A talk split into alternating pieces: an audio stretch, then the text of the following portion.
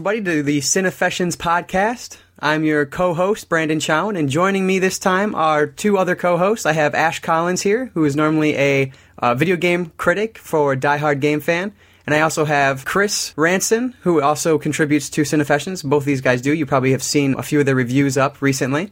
And starting this year, they really have decided to jump on board the Cinefessions train, which I'm really happy about. So thank you guys for joining me. Yeah, no problem. Yeah, you're welcome. All right. Just to mention, Ashe actually had two reviews that just went up. Or one went up today and one's going up tomorrow. Uh, recently reviewed The Wolverine, which you can find at cinefessions.com right now. And then tomorrow, uh, which we're recording this on Wednesday, July 31st. So tomorrow, Thursday, the 1st of August, you can find the Pacific Rim review from Ashe. So be sure to check those out. All right, so this is a, a new podcast for us. Um, we're not sure if this is going to be something that we're going to do, you know, all the time, once a month, ever again. It's just kind of for fun at this point to see how things go and see where uh, see where it takes us. So, with that, we're just going to jump into it here. Ashe, have you been watching any anything recently, or reading, or playing anything that you wanted to talk about? Well, I've been uh, playing Shadowrun Returns. That just came out last week. Pretty good interpretation. It's kind of a mix of Shadowrun tabletop versions two and three in video game form, and a sequel to the Genesis and SNES versions of the game, which is kind of cool. And you can edit your own levels and stuff, which I thought was kind of neat. I've been watching two anime, uh, Natsume's Book of Friends, Volume Four, which is the last volume in the series that NIS America is releasing, which was pretty good. The series was pretty decent, and they actually got to wrap it up, which is cool. And uh, Hana, I'm going to say this terribly, but Hana Saku Aroha, uh, Blossoms for Tomorrow, got the second half of the show. Uh, they released it in two volumes. Uh, the second half has the last 13 episodes, and that one was pretty good. A little bit of a tearjerker at the end, but that one's kind of a slice of life anime uh, set at a uh, an inn out in the middle of nowhere, kind of, and uh, that was kind of cool. Uh, other than that, I haven't been watching a whole lot. Shadowrun. Like my only experience with Shadowrun is the 360 version. Like I played the demo for it or whatever. How does? Because I know that the Shadowrun on the 360 was like a multiplayer only game, right? Yeah. Okay, so how does this new one? How like is this more like the SNES version? Yes, uh, this is it's an isometric top-down kind of view, and not necessarily top-down. You're, it's more of a traditional strategy RPG. Uh, think XCOM, actually, the new XCOM that just came out. Okay, yeah. Play, it plays a lot like that. The combat's turn-based. Uh, you have like a couple people usually with you, and you order them behind cover. And you take turns, and you build up your character that way. It's uh, pretty much a tactical RPG, and it is it's pretty good, especially for the price. It's only like twenty bucks on Steam. Oh, nice. And that do you know if that's ever coming out to like Xbox Live Arcade or anything, or is it strictly going to be PC? Right now, it's PC. Uh, they have an Android and an iOS version in progress, but they haven't really said whether they're going to do like a console version or not. Oh, okay. Awesome. What about you, Chris?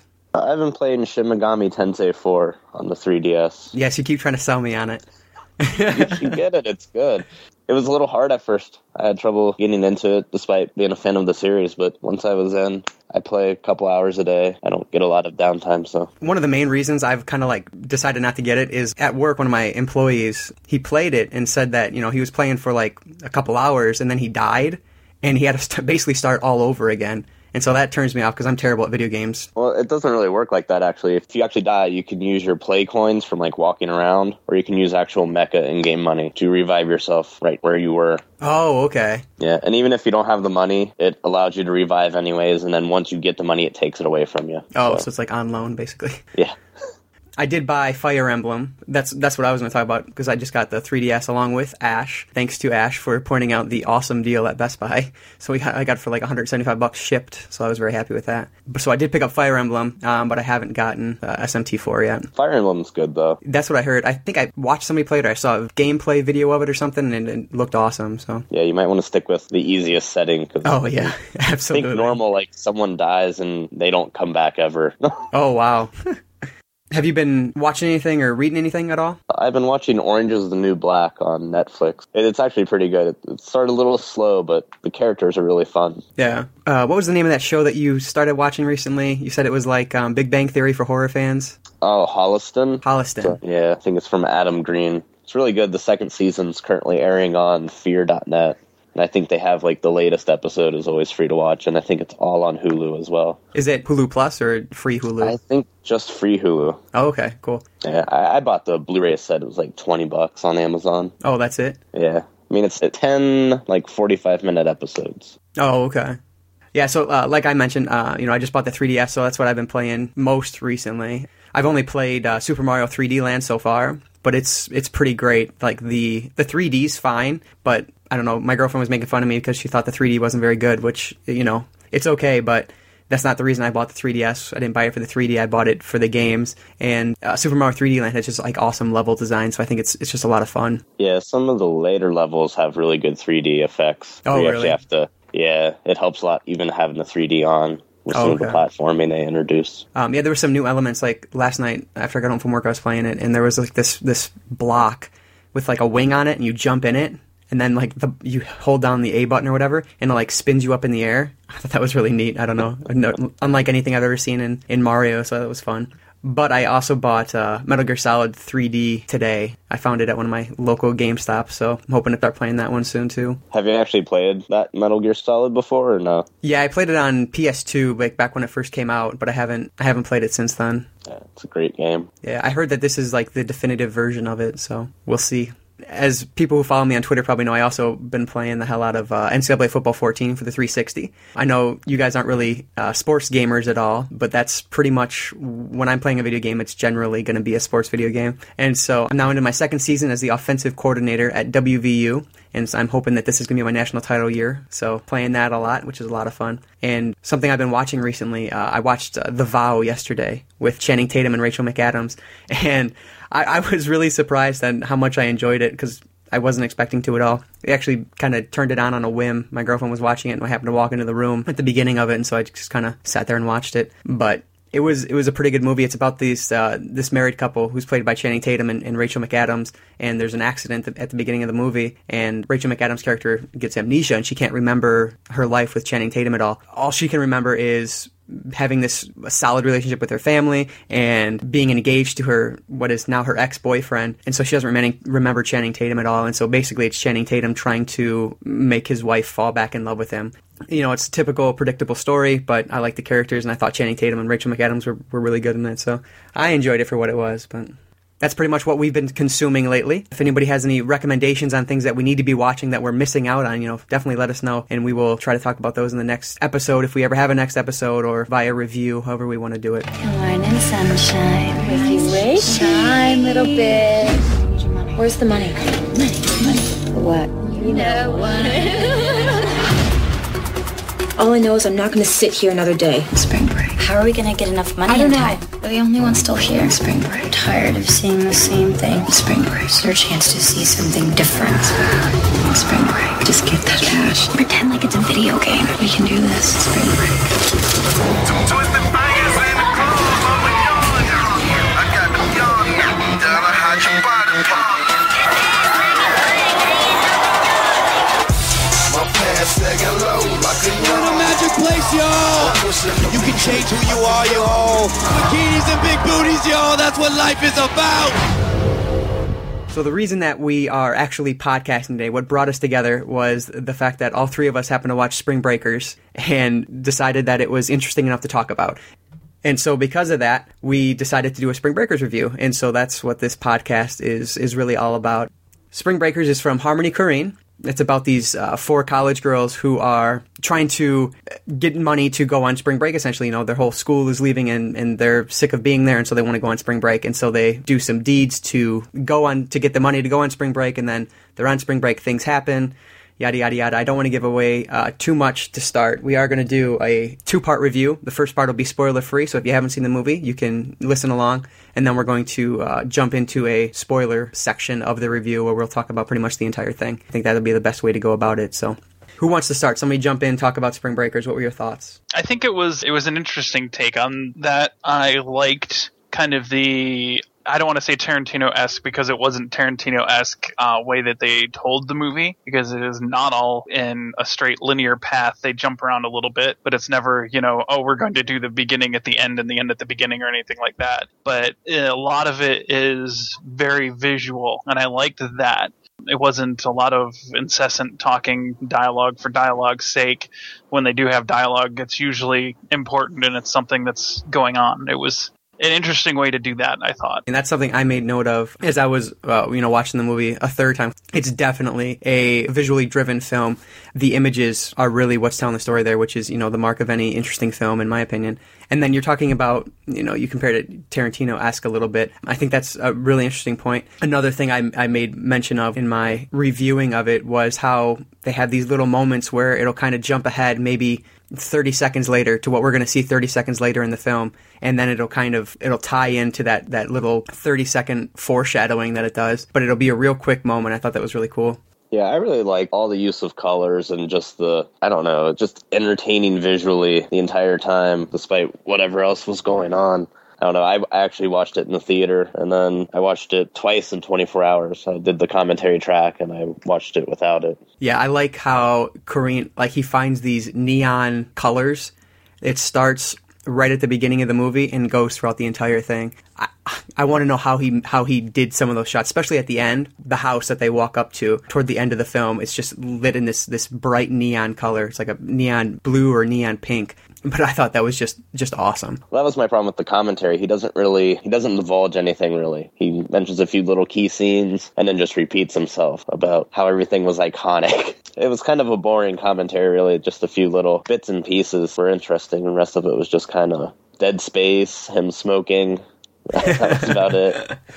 Oh, okay what other special features were on there you mentioned something about a deleted scene right Yeah, there there was one deleted scene involving the girls meeting this guy on the street that was kind of amusing, but I can see why they cut it. It didn't quite fit. Yeah. The other thing I really liked about the movie was the use of licensed music, which obviously there's you know a pivotal scene in the movie where licensed music plays plays a major part in it. And Chris, you were kind of talking about you know that's kind of the moment where you're, either gonna love the movie or hate the movie. Um, you're either gonna jump on and go with it, or you're gonna it's gonna be too much for you. And I think the film itself is very divisive in that you'll see you'll hear a lot of people talking about how it's one of the best films released in 2013 so far, and you'll have other people saying that it is just junk, self-indulgent, and nonsensical. See, I didn't think it was self-indulgent or uh, or nonsensical. I mean, there's a uh, a definite direction with it and a definite feel to it. I mean, there was a point that they were trying to get to. You know, it a story that they were trying to tell. It wasn't like, oh, we're just doing this just to show a bunch of stuff. I mean, some of the shots were a little gratuitous, but it fits with the spring break theme. It wasn't a random collection of stuff just for the hell of having a boob shot here or you know guys drinking there. It was you know there was a point to it. Mm-hmm. So one moment from the movie that I really enjoyed, one scene in particular, was when these girls they decide to rob the chicken shack. There's a couple visual moments right before that, before they actually go do the robbery that stand out with the like orange and red background with the rain coming down, and then you just see the silhouette of the three girls. The the framing and the lighting, it, it was just perfect. But that leads into this moment where they actually rob the rob the chicken shack, and Korine puts the camera in the passenger seat, and so as the viewer, you're kind of sitting along for the ride, basically. You're in the passenger seat, and it's one long take, and uh, the driver drives around the building and looks looks in, you know, through the door, looks through the windows, and eventually gets to the back door, and you know, the girls come flying out. But it's just this one long take, and I thought it was a really strong choice because it puts us into that into that moment, into the into the crime scene essentially, and I thought that was really cool. Yeah, I really like that scene too, and I like later on when you see what happened inside as well. Yeah, definitely. Gives I love you the two different back. perspectives mm-hmm. of it because it looks drastically different when you compare the two. definitely when you're when you're kind of outside watching it it's almost it's just it's not peaceful but it's it almost is peaceful. As you as you're driving around it's just this serene moment basically. It's quiet. It's in the distance. And then when they show you later on of actually inside it's just this hectic chaotic loud brash violent moment I think too, um, the way they frame them recapping what happened inside, I think that's heightened by the moment they chose to divulge what happened too. If I remember it, it was at a, a party was trying where they were trying to tell uh, everyone what happened and, inside, and there's a lot of chaos, a lot of noise going on. I think maybe that would have it enhances the story of what they're telling, and it's all visual. It was an interesting moment, and yeah, like uh, Chris said, you know, you can't. I think I think if they hadn't done the long take, if we had cut back and forth, I don't think it would have been nearly as effective as them going back and just kind of revisiting the moment later. Yeah, I'm a huge fan of long takes. I feel like there's nothing stronger in a film than a long take, and this one uh, really stood out for me. It was just really, really interesting and really well done. So, in this movie, we have, you know, one thing I wanted to talk about is the actors themselves. In this movie, we have these these four girls. We have, you know, Selena Gomez, Ashley Benson, Vanessa Hudgens, and Rachel Korine.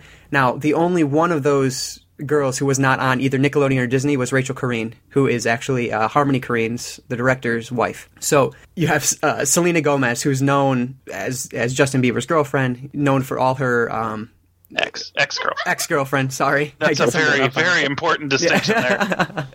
um, but she's known for you know her time on on Disney and for her that clean character that she always plays. Um, and and same with Vanessa Hudgens and then Ashley Benson. She was on Nickelodeon, but she is really known now for her for her role in Gossip Girl. And I also read that what's her name Emma Roberts was supposed to be one of these characters in the movie, but turned it down because there was quote unquote artistic differences. So I thought that was interesting. But there's there I feel like there's something to talk about with these these three Nickelodeon slash Disney characters taking on such different roles. Well, I don't. I don't think it was really all that different because I mean, Selena's character is still kind of innocent, and I know she's trying to break out a little more. I see she has a new movie coming out called The Getaway. Looks amusing, but uh, she had a body double for any questionable scene in the movie. I don't know if you guys knew that, but Oh, I didn't know that. Okay. No, I didn't. yeah, yeah, that's not really her. Yeah, that's interesting. Honestly they're playing they're playing almost the same stereotypes it's just they're going in a very different direction with it almost. They're going for the good girls gone bad type of thing as opposed to you know good girls do something bad and then make up for it later in like a tv episode or something. But uh, i don't know. It, it, it's an interesting interesting role from like chris said though i think selena's it's a lot of the same role for selena but it's a more adult film for her to be in with that role i think so that helps a little bit but i don't know it'll be interesting to see what she does next Right. Like Chris was talking about Getaway with Ethan Hawke, another like you like you said, another adult adult film for her to be in. And so I think, you know, it's kind of just the natural progression of these these actresses. But do you think knowing what we know of these girls coming in, how does that if at all play on our interpretation of the film at all or how we view the film? I think it plays a huge part into it because I mean Vanessa Hudgens started out as that squeaky clean high school musical girl who then had some racy pictures come out and Right. has definitely gone with the sex sex appeal with Sucker Punch. I mean, mm-hmm. r- right there she played very sexy.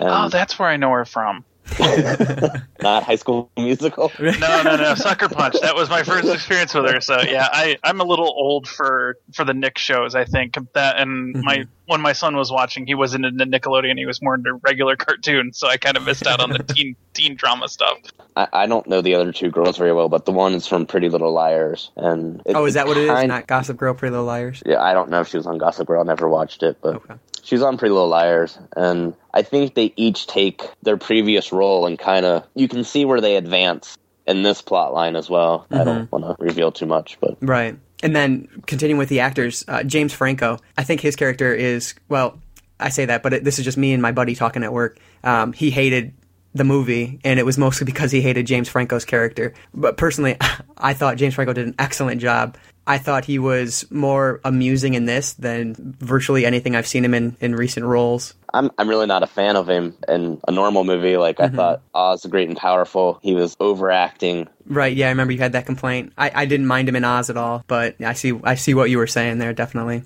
Right. But in this, he just kind of becomes that character. It doesn't really look like him. And according to the commentary, they spent a year going over the character, going over the dialogue, everything like that, trying to just make it its own. And I heard that it was based off of there's a guy who's standing next to him when, when Alien is first introduced a- in the um, at the beach when he's singing. They, there's a guy standing next to him in dreadlocks, and that's apparently who the character is based off of. Yeah, I think he appears later on in the movie too. Yeah, he does when the girls are like playing pool. my initial reaction was like, "That's James Franco." No, but I, he grew on me as the movie went. I think as he tries to endear himself to the girls, he sold me more on it. But at first, I was like, "Wow, he's terrible in this." but he, he grew he grew on me as he went. But honestly, I think my favorite James Franco movie of recent years was probably uh, Your Highness, where he plays the good brother uh, of all things. And, and so, it, you know, and of course I know him from Spider Man, but, you know, it was just kind of like, I don't know. It was just at first I was like I couldn't dissociate him, but as he as you got to into his character a little more, I, I kind of grew to I liked him in the role. So, but yeah, you're right. He is pretty funny in this. Yeah, I think uh, most of the humor for me stems from his character. I feel like he, I feel like his character as a person didn't take himself too seriously all the time, and I think that's what James Franco was able to find that really just made the made the character endearing for me.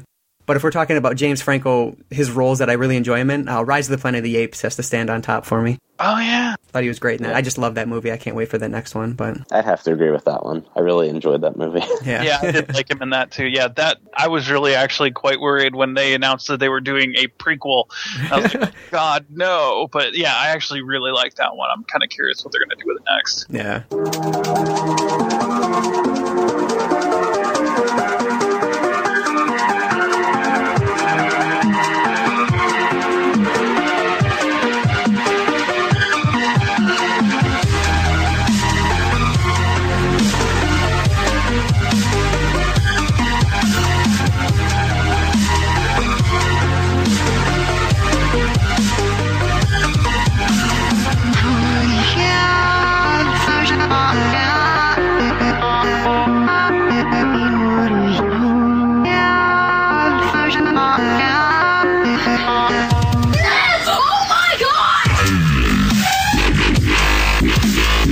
God!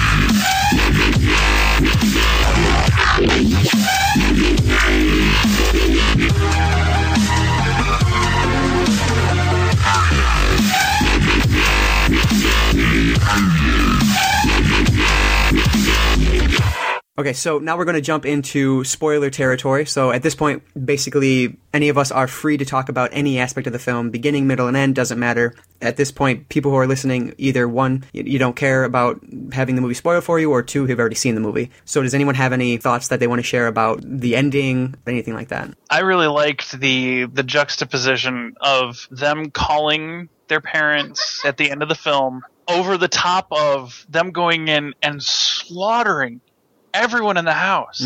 It was just it was just like, "Oh, we had a great time. We met some nice people. Blam, blam, blam." it's like, "Wow." That just kind of blew me away. It was that was like the uh the I am Keyser Soze moment from the usual suspects for me. Like, "Holy crap." But yeah, that I really like that. Yeah, I like that about the movie. It it does a lot of stuff like that. It carries over something soft and mellow over more graphic or violent moments. That that was a good scene actually. Because even rewatching it, it's all kind of slow paced, kind of just. It's almost calm, despite it being super violent. Right, and that's I mean juxtaposition is you know a word that just always keeps popping up whenever I'm thinking of like certain scenes in this movie, and that kind of brings us to that you know that pivotal uh, scene there. It might it may only be pivotal for for me and Chris and maybe Ashe, I don't know, but um, the the piano scene where Alien starts playing Britney Spears on the piano, and then it goes into this slow motion, violent act of them robbing these spring breakers. Uh, again, the juxtaposition there is is awesome, and I love when I love when movies do that. And I think this movie does it better than than a lot I've seen recently. the scene that actually kind of sealed me liking this movie was actually Selena Gomez begging them to go with her because she knows something bad is going to happen. And the way they did her talking to the friends coupled and split with her talking to Alien and that that all kind of blending together mm-hmm. I was like, okay, this movie's got something now. This isn't going to be just a, oh, he corrupts the young girls type of film. This is actually going to be, there's going to be some meat to this. And that, that one, along with the Britney Spears one, really sealed the movie as something that I actually kind of, you know, it went from, oh, okay, this is interesting to, they've got something here. Right. I, I remember it was Geek Couch on Twitter. He was watching. Them. I think I believe it was anyway. He was watching the movie for the first time, and you know he was tweeting it because he was watching it at home. And at one point, his his tweet was something along the lines of, "Oh boy, this just isn't going to end well." And you know that's kind of where. It, that Selena, that, that moment there where Selena Gomez is trying to beg them to go with them, I think is a moment where you're kind of like something, something is going to happen in this movie that will be memorable. Well, I, I, we keep talking about the Britney Spears scene, but there's actually two, and both actually are like the game changers. They're the first time we see how the girls really are. You know, it starts off with "Hit Me, Baby, One More Time." Mm-hmm. You know, something slow, simple, upbeat, and it divulges into that robbing of the chicken shack. Right. And And actually, from there, we actually lose a girl. Then we have the other Britney Spears song. I don't remember what it's called offhand, but it's slow and it's kind of showing the relationship that's building. And it has like a little darker undertone to the lyrics. But then again, we lose a girl right after it. Mm-hmm. I'm not really sure what he was going with it, but it seems to have kind of that sweet and innocent gone bad. And I think that's what the whole film is about. Yeah. It's just these girls, because obviously two of them were the bad girls. You know, they didn't leave; they continued to do, and you know, they could have quit as soon as they hit that mansion and that first shot's fired and he's taken out. Mm-hmm. You know, they could have just stopped, said, "Hey," ran screaming, but they were badass. Right. What happens is that they don't even slow down. They literally don't stop a second and just keep going and and continue this this brutal killing spree.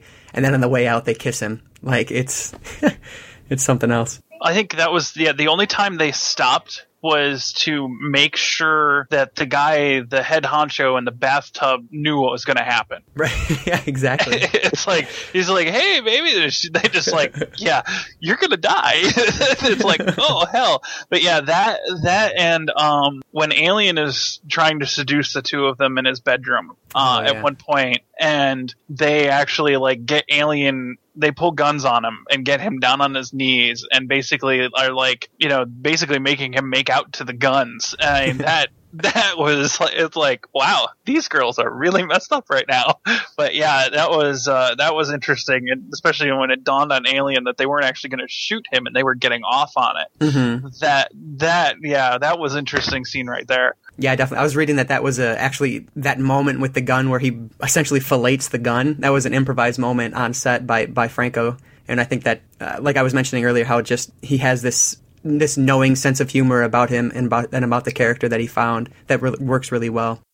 Another thing Korine is able to manage with the movie is separating how he separates. You know, there's these two these two girls, these two bad girls that we you know we find out as the movie progresses that are genuinely these badasses. Essentially, they're those two are kind of always together when they're at the party, when they're you know in the pool, wherever. They're always together. And then there are these these two other characters. You know, Faith, which is uh, Selena Gomez, and then Kat, Korine's wife, and those two are always kind of separate. Faith is always off, generally off. She's making phone calls to her grandma, to her mom, whatever. And so not only separating these girls by who they are, but also visually separating them, which is, you know, essential for good filmmaking. And so I was able to believe the fact that these two girls are, you know, going to basically j- get into this menage a trois relationship with, with Alien. That helped me buy it, essentially. Yeah, that was it was interesting. I think it was a little Faith was a bad choice for her name. a little on the head. yeah, I was like, yeah, that's that's a little too on point there, yeah, driving that home. I think I think they could have picked something a little less for that, but yeah, I, I visually them being separated a lot, uh, especially when like you you know you mentioned that early on in the movie, they the three of them rob him without Faith there, and, and right there that's already separating her off, and then you know she doesn't find out about it till later, so you know it's kind of like hmm, you know, it- yeah, it's it was a little interesting the way they they filmed it. Even a little bit, I think in the jail cells a little bit they have them split off that way too. I think now that I'm thinking about it. Any final thoughts? Let's wrap up our review here, Spring Breakers. Any any final thoughts? You want to give it a star rating? We'll use our Cinefession star rating of one to four. Any final thoughts at all? Well, I- I've seen a number of movies this year, and it- it's been a pretty bleak year for movies. But uh, I- I'd say it's probably in my top five right now. There's a few I still need to go see, and a lot of indie stuff is hitting now that looks really good. I'd probably give it a solid three and a half stars. Very good. Yeah. Um, what about you, Ashe? Yeah, I'd have to go with a three, three and a half. It wasn't perfect. I think there was a few scenes that were paced a little weird for me, but I mean, for the most part, it was really solid. I really liked it. So, yeah, I mean, despite the weirdness, and I like weird, so yeah, I'd give it a three and a half. Yeah, you know, in some podcasts, the best discussions are when you know the film is divisive between the the podcasters. But in this situation, uh, I really enjoyed it as well. I keep a an Excel document with every movie I watch, and I give everyone a rating. And this one I gave uh, four stars. I, I really enjoyed it, and what I liked most about it is the fact that I can go back and watch it three times in a week span and still find new moments that I really enjoy because the visuals are so stunning. So I gave it four stars, and you know, it was definitely one that I, I highly recommend. Sometimes I videotape it and play it back in slow motion Cause I'm hanging with the dope boys Hanging with the dope boys My motherfucking wrist go ham, ham Hanging with the dope boys. Hanging with the dope boys. Look at my wrist, goddamn. Final segment here of the show today is going to be um, kind of a take on the Once Upon an Instant Queue that I did on my uh, solo podcast, but it's going to be a Once Upon a Random Queue. So this is an idea that I uh, got when I was listening to the Filmspotting SVU podcast. You know, it's something that that those co-hosts do for each other uh, every every show, and I thought it was really interesting, and I thought it'd be a, a fun thing to do here. Uh, so what we did here is I gave Ashe a random number, Ashe gave Chris a random number, number and Chris gave me a random number, um, and that number represented a movie on our instant queue. And so all we had to do was watch whatever movie that was that that number fell on. So since I gave Ashe a number, go ahead and what was your pick this week? You gave me Hunger Games, which I had only watched once before. I hadn't actually watched in the theater. I actually got it on Netflix, and I was like mildly interested in it, and I wasn't interested enough to go see it in the theater, which has changed since we watched the movie. Where actually we've got all three of the books, and we're going to be going to see the next three films when they come out. um, but I actually really liked it. It was not a complete ripoff of Battle Royale, which I thought it was going to be they uh, they managed to actually do something new with the concept of taking people and making them battle it out for their lives in an arena type of thing, and actually putting some new spins on it, which and you know and spins that actually say something. I thought Jennifer Lawrence was fantastic in it. I think the changes that they made from the book to the film, because the book follows Katniss pretty much it's just her point of view. You don't you don't get anybody else's point of view. So I thought them showing more of what's going on behind the scenes and not just through Katniss's point of view kind of gives the uh, the viewer a more rounded experience of what's going on in the world because a lot of what Katniss talks about in the book is through her mind so you're getting the same information visually which works much better for the film but yeah it's definitely it was definitely one of those movies that i absolutely loved and i'm glad that i uh, took the time to watch it so it was fun to watch again I loved Hunger Games. I didn't really know what to expect going in. I had read like the first maybe four or five chapters of the book, but I read them about three days before I saw the movie. My girlfriend decided she wanted to buy the book, and so there we were. But I ended up seeing this when I was on vacation in New York City. We saw it in IMAX and everything, and it was just a lot of fun. And I'm really excited for the next one. Yeah, I, I loved Hunger Games. I read the I read the books before the movie, and even the new trailer for the new movie. I mean, it spoils a lot, but I mean, it looks great. I have not seen the trailer yet, and if it spoils a lot, maybe I should stay away. the first trailer the teaser trailer that they released doesn't spoil all that much Okay. uh, and it and it and it really kind of like it sets up, you know, ooh, I want to watch this now. uh, the later trailers though spoil quite a bit, so I'd avoid those. Okay, well that's good to know. Yeah, so if you go see the Wolverine, it plays before that. Oh, okay. So, Chris, what was your pick this week? I ended up with, and I'm terrible with Spanish, so I'm gonna butcher this. Promedio Rojo. I randomly throw stuff into my queue, and I was stalking an actor after watching Aftershock. So I added all of his movies to my instant queue, and of course they're all in Spanish. So it was probably something that was going to sit there anyways and never get watched. But uh, actually, it was really good. The description of it was 17 year old geeky Roberto loves to read and draw, but his life is overturned when Christina arrives from Spain and joins a school. It's like that coming of age meets American Pie, but they go full raunchy with it. It's not visually raunchy, but like the dialogue is hysterical. It doesn't go where you think it's going to go. It doesn't follow like the typical little plot line. I actually really enjoyed it. Well, that's good. Yeah, I've never heard of it. Obviously, I remember you were talking about talking about that actor when you first saw him in the movie, but I still haven't. I haven't seen Aftershock or any of his other movies yet. well, Aftershock comes out Tuesday on DVD. Oh, really? Okay. Yeah. Awesome. So my pick, I had number 314, um, and so it was toward the bottom of my list. Like Chris, I like to add things randomly to my queue. Um, I, I like to make lists a lot too, and so I was making like a list of all these asylum movies, and I was adding a Dear bunch God. of yeah, yeah, and so I was adding a bunch of them to my queue, unfortunately, and uh, this one was the 2005 film Alien Abduction. So basically, this is an asylum film before asylum films were fun, is how I like to uh, look at it at least. You know, this definitely isn't Sharknado or Titanic 2 or anything like that. So this one is from Eric Forsberg. Uh, he did Mega Piranha and Sexpot, so you probably don't know him too well. But Alien Abduction tells the story of these four people who are abducted by an alien spaceship of some sort. So they're brought aboard the mothership, and then they wake up and decide that they want to get off or want to want to search the ship. And so they walk down this hall, which is about as stereotypical bad alien spaceship design as you can have, and. Uh, all of a sudden they're followed by this this alien and they black out.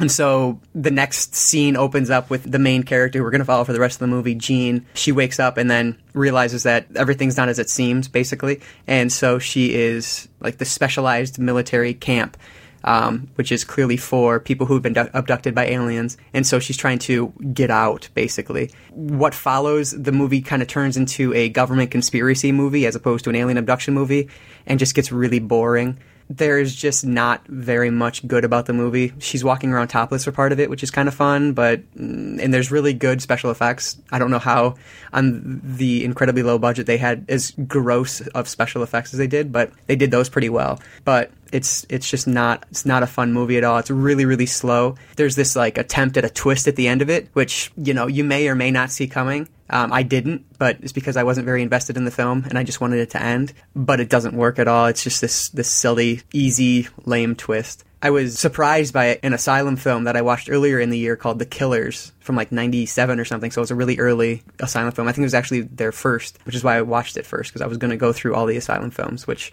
never happened and won't happen. But The Killers was really good and I was really good. It was good for an asylum film. And uh, this one just was really boring and I was really disappointed with it. Yeah, so I unfortunately did not get a very good pick this week, but that's what the random queue's for. I think I'm going to go through and uh, edit my queue if we ever decide to do this again, just so I don't get stuck with such a bad one. But I'd go ahead and remove 40 Days and Nights if you have that on your list. I know that's an asylum movie, and I watched it for the June competition. It is terrible. It is. It, go, it, seriously, go watch 2012, Mhm. even if you've seen it already. And no matter how terrible or how much you like 2012, it is the exact same movie, only without any talent. yeah, I remember that one. Uh, I remember seeing that cover at work. It was it was quite popular, but we get a lot of uh, asylum movies that everyone rents out and then complains about afterwards. But yeah, that's how it goes. All right, so that was our random picks for this week. Well, that was fun. Thank you guys very much for joining me. Um, hopefully, you guys had some fun. Oh, it was. It was a lot of Yeah. fun. Cool. So, uh, Chris, where else can we find you online? Uh, I'm on Twitter as Wolverine Factor. I have private tweet, but just send a friend request or whatever it is, and I'll accept. Awesome. And Ashe, what about you? Where else can we find you online? DHGF Ashe A S H E on Twitter. Uh, I write uh, for Die Hard Game Fan. It's spelled just like that one sound. dot com. Uh, just do game reviews there. Occasionally write a column for uh, MMOs, but I've been kind of on a hiatus for that for a while. Uh, just haven't had a lot of time. Right. Uh, but yeah, those are the two places you can really find me online. Awesome. And then you can always find all three of us on uh, cinefessions.com. Um, and again, make sure you check out Ashe's newest reviews of The Wolverine and Pacific Rim, which, spoiler, he liked them both. So definitely check those out. All right. Well, thank everyone for joining us, and we will catch you next time.